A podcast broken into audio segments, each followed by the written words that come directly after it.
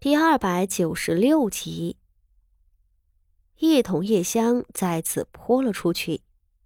只是因为傅锦仪两辈子都没干过这样的活，实在是有些笨手笨脚。那一桶夜香竟还洒了一点在屋子里。顿时，身侧站着的女官不高兴了，她立即捂住了自己的鼻子，埋怨道：“县主连这一点小事都做不好吗？”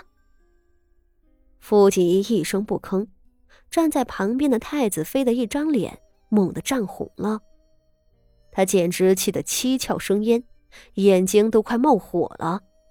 他咬着牙道：“荣安，你在做什么？”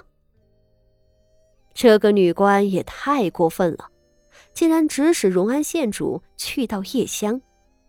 他这个太子妃还没死呢，傅锦仪也还没有被废黜封号呢。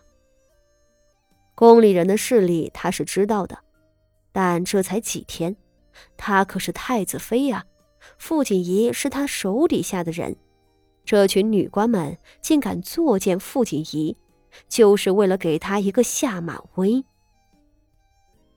其实这几天下来，女官们对他绝算不上是恭敬，但再不恭敬，也不敢公然触犯宫廷法制，让身为主子的傅锦仪来做这样的事。今日，他们竟然打破了这个底线。太子妃气得头顶冒烟，上前2步，指着傅锦仪，恨道：“荣安县主连自己的身份都不顾了吗？”女官们欺人太甚，这个傅锦仪也实在太没有出息了，就任凭别人来欺负。傅锦仪抬头看了一眼太子妃，神色有些空洞，而很快，她竟然再次拿起旁边放着的擦地的抹布，开始收拾那些洒在外头的夜香。太子妃快被她气晕过去了。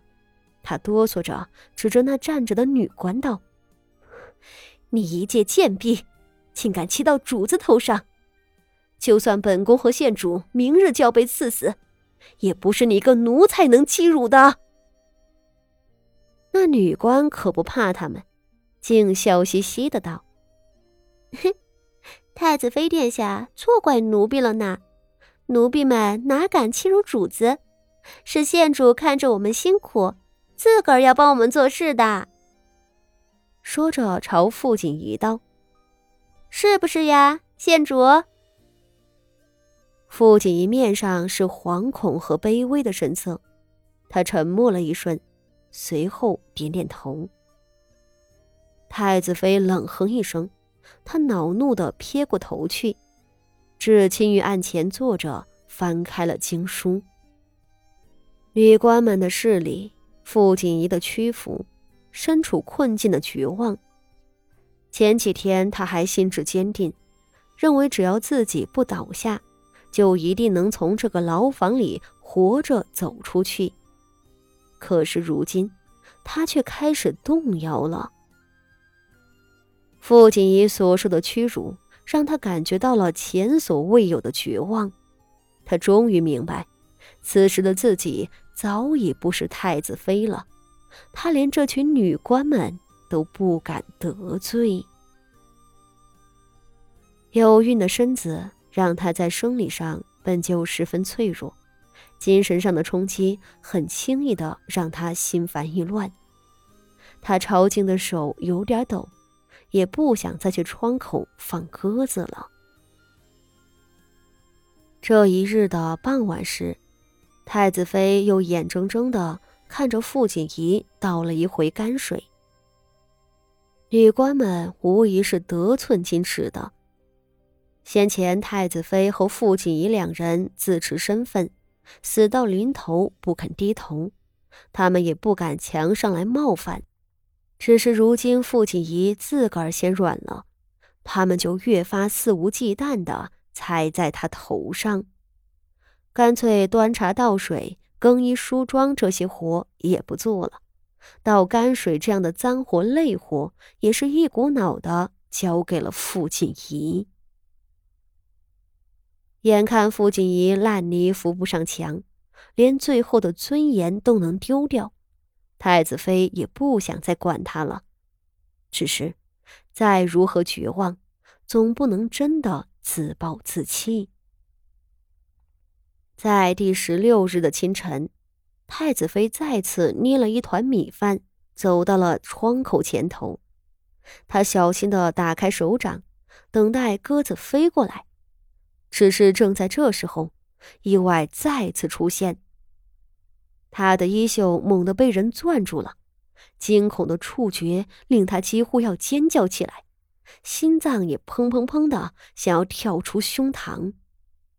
只是在巨大的恐惧之后，他才低头认出了那只不速之手，手上照样套着一只闭合缠丝羊脂玉的镯子。太子妃一颗心几乎从天上掉在了地上，她吓得冷汗涔涔，回头埋怨地看着傅锦仪，还以为是被宫女抓了个现行。傅锦仪握着她的袖子，面色很是平静。太子妃好不容易平缓了呼吸，盯着傅锦仪的眼睛不说话。她当然不敢说话，身侧还站着那么多虎视眈眈又面露不屑的女官们呢。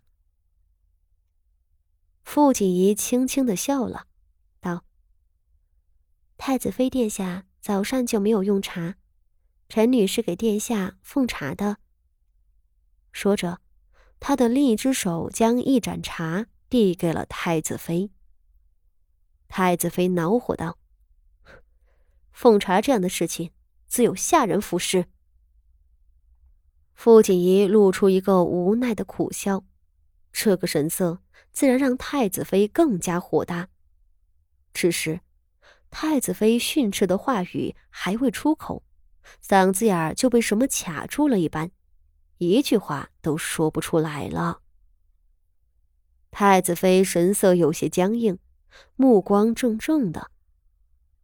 傅锦仪已经将那杯茶塞进了太子妃的手上，随后恭敬退下。太子妃端着茶愣愣地站着，半晌，她低下头喝了一口茶，再次走到青玉案前端坐了下来，后头响起几个女官们的嗤笑声。傅锦仪的卑微，太子妃的沉默，一切都让人感觉到他们已经认命。只是，当太子妃坐定后翻开经书的时候，她的眼睛里却冒出了前所未有的光芒。